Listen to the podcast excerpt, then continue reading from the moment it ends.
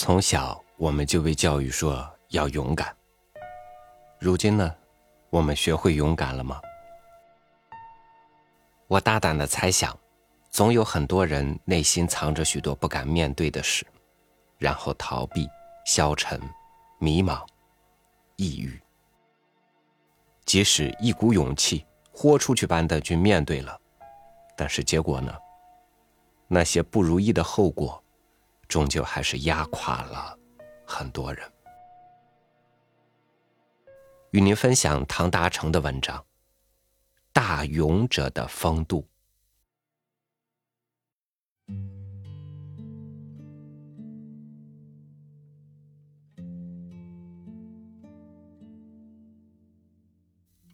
苏轼在《留侯论》中研究分析了张良辅佐刘邦的生平。和他前后的作为，区分出了两种勇敢：一种是逞强斗狠的匹夫之勇，另一种则是大勇。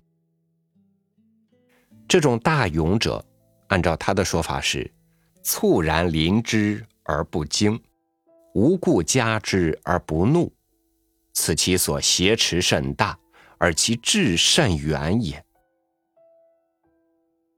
就是说。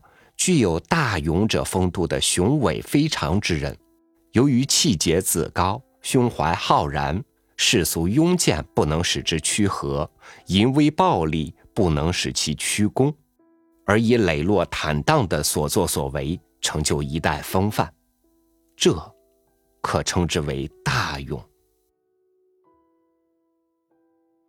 中外史籍上记载了不少这样的大勇者。但这样有过人之节的豪杰之士，由于所处人生际遇与历史背景的不同，表现出的风度又是各不相同的。比如近代史上坚决主张变法的谭嗣同的一生，就是一场惊心动魄的大悲剧。可以说，在当时具有维新变法思想的仁人志士中，他所达到的民族意识的高度已远远超出了同代人之上。他在《人学》一文中说：“生民之初，本无所谓君臣，则皆民也。民不能相治，亦不暇治，于是共举一民为君。夫曰共举之。”则且必可共废之。君也者，为民办事者也。在他看来，所谓圣明天子，无非是共举为民办事者。既然共举之，自然也可共废之。在封建专制如层层磐石重压之下，谭嗣同竟有这样犀利透辟的思想。真可谓石破天惊，如黄钟大吕，振聋发聩。因此，他在变法之举中，比同辈人更为坚决，更为果敢，这是和他挟持甚大、旗帜甚远密不可分的。但不幸，由于袁世凯阴险叛卖，风云骤变，变法之举终于面临败局。但令人感动的是，当时他本来还有机会逃亡的，甚至日本友人也曾劝他东渡，他却断然拒绝，并以决绝的态度说了这样一番话：“各国变法无不从流血而成，今中国未闻有因变法而流血者，此国之所以不昌也。有之。”请自四同始。几句掷地有声的话，气贯长虹，而沉痛悲愤之情更是溢于言外。他的猝然临之而不惊的大勇者风度，是决心要以自己的血震惊依然麻木的世人，擦亮依然浑浊的万千双眼睛。他正是以自己的慷慨殉志，表现了大勇者的风度。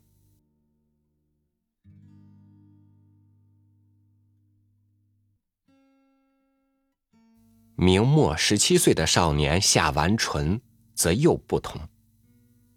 他从十四岁即随父亲起兵抗清，兵败后父亲殉难，他秉承父志，继续投身抗清运动。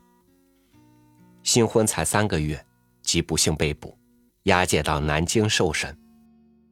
面对洪承畴，他无畏无惧，痛斥洪的无耻叛卖，终于被凌迟处死。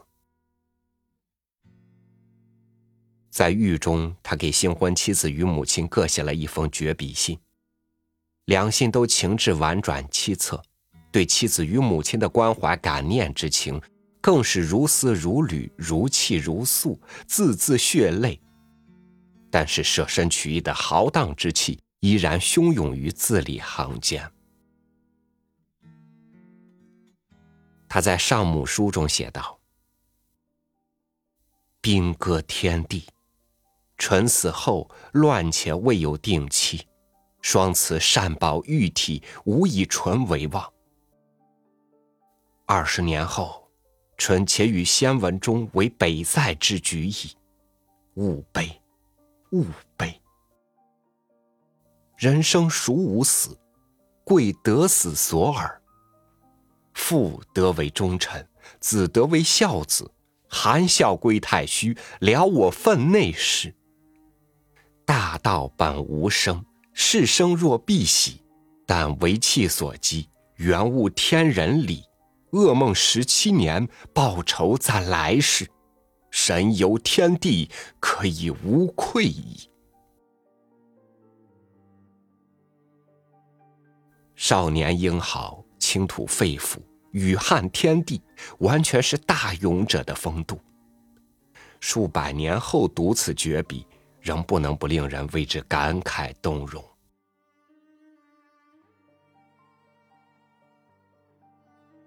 现代著名散文家陆离，在日军入侵上海后，留守在文化生活出版社工作，后来遭到日军搜查，并运走两大卡车书籍。当时陆离正外出，本是可以躲避的，但他认为书店既由他负责。他有责任去补房问个究竟，结果被引渡到日本宪兵部。据一位曾与他同关狱中的难友说，一次日本人把陆离提出去问口供：“你爱不爱国？”他不能违背良心，自然说爱国。又问：“你赞成不赞成南京政府？”指汉奸汪精卫政府。他说：“不赞成。”又问：“依你看，日本人能不能把中国征服？”他断然回答：“绝对不能征服。”日本人恨他态度顽强，诬他一定有政治背景，给上了酷刑。几次提审，他绝不改口，终于因受酷刑吐血而死。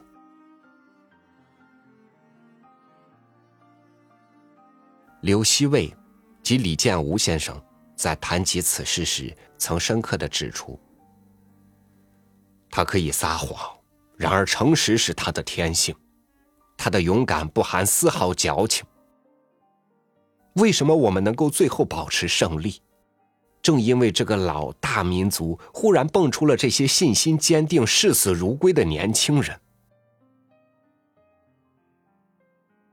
古代希腊哲人苏格拉底在被判死刑以前，曾为自己这样申诉：“我宁可照我的样式说话而死，也不照你们的样式说话而生。”据说陆离是个口齿钝拙、情感深敛，甚至有几分羞怯的老实人。他天真而淳朴。但在事关大节面前，他竟是如此镇静从容，义无反顾，毫不含糊。一个年轻而又才华横溢的散文家，就这样惨死于日军屠刀之下。但从他身上迸射闪耀的，正是大勇者不灭的光辉。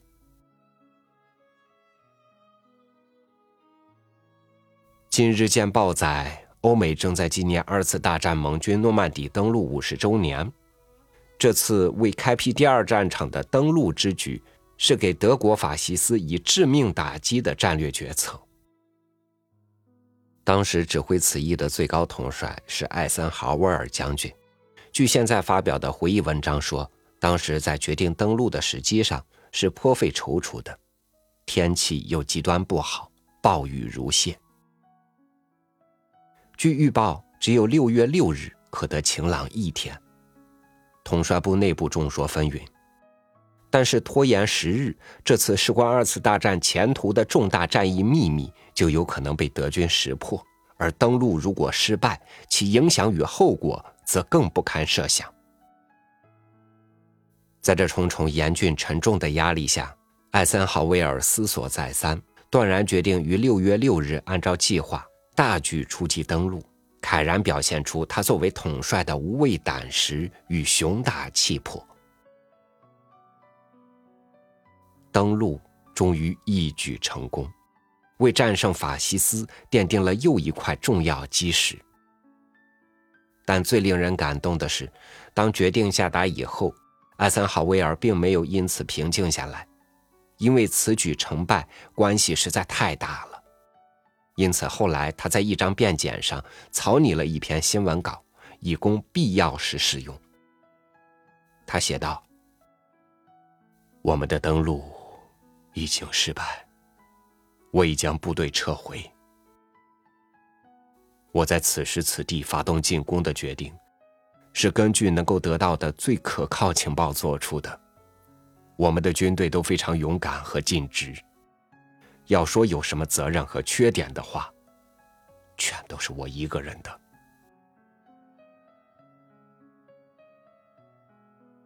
显然，这封信是准备万一登陆失败而写的。从信中可以窥出这位率领百万大军的统帅内心的焦灼与不安。但可敬佩的是，万一登陆失败，他就要毅然将这重大的历史责任全部由自己肩负起来。不怨天，不怨地，更不诿过于他人。即使是十字架，他也要一人承担起来。这不愧是统帅的胸襟，更不愧为大勇者的风度。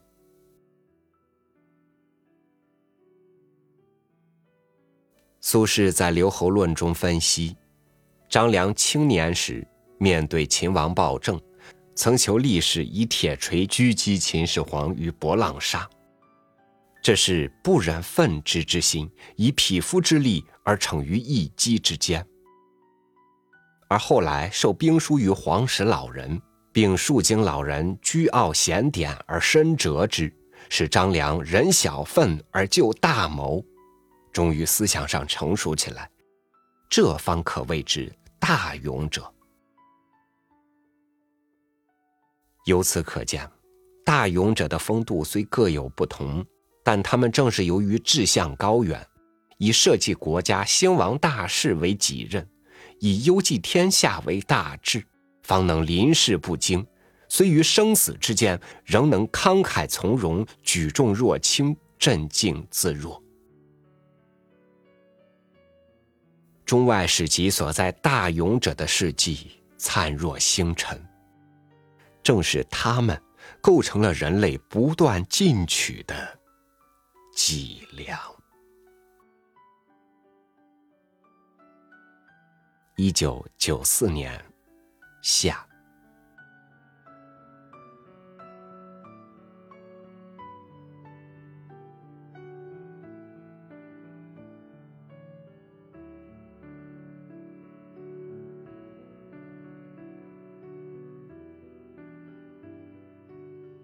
真正的勇者。内心燃烧着不灭的火，那是一种甚至大于生死的信念，是唯此一生永不更改的信仰。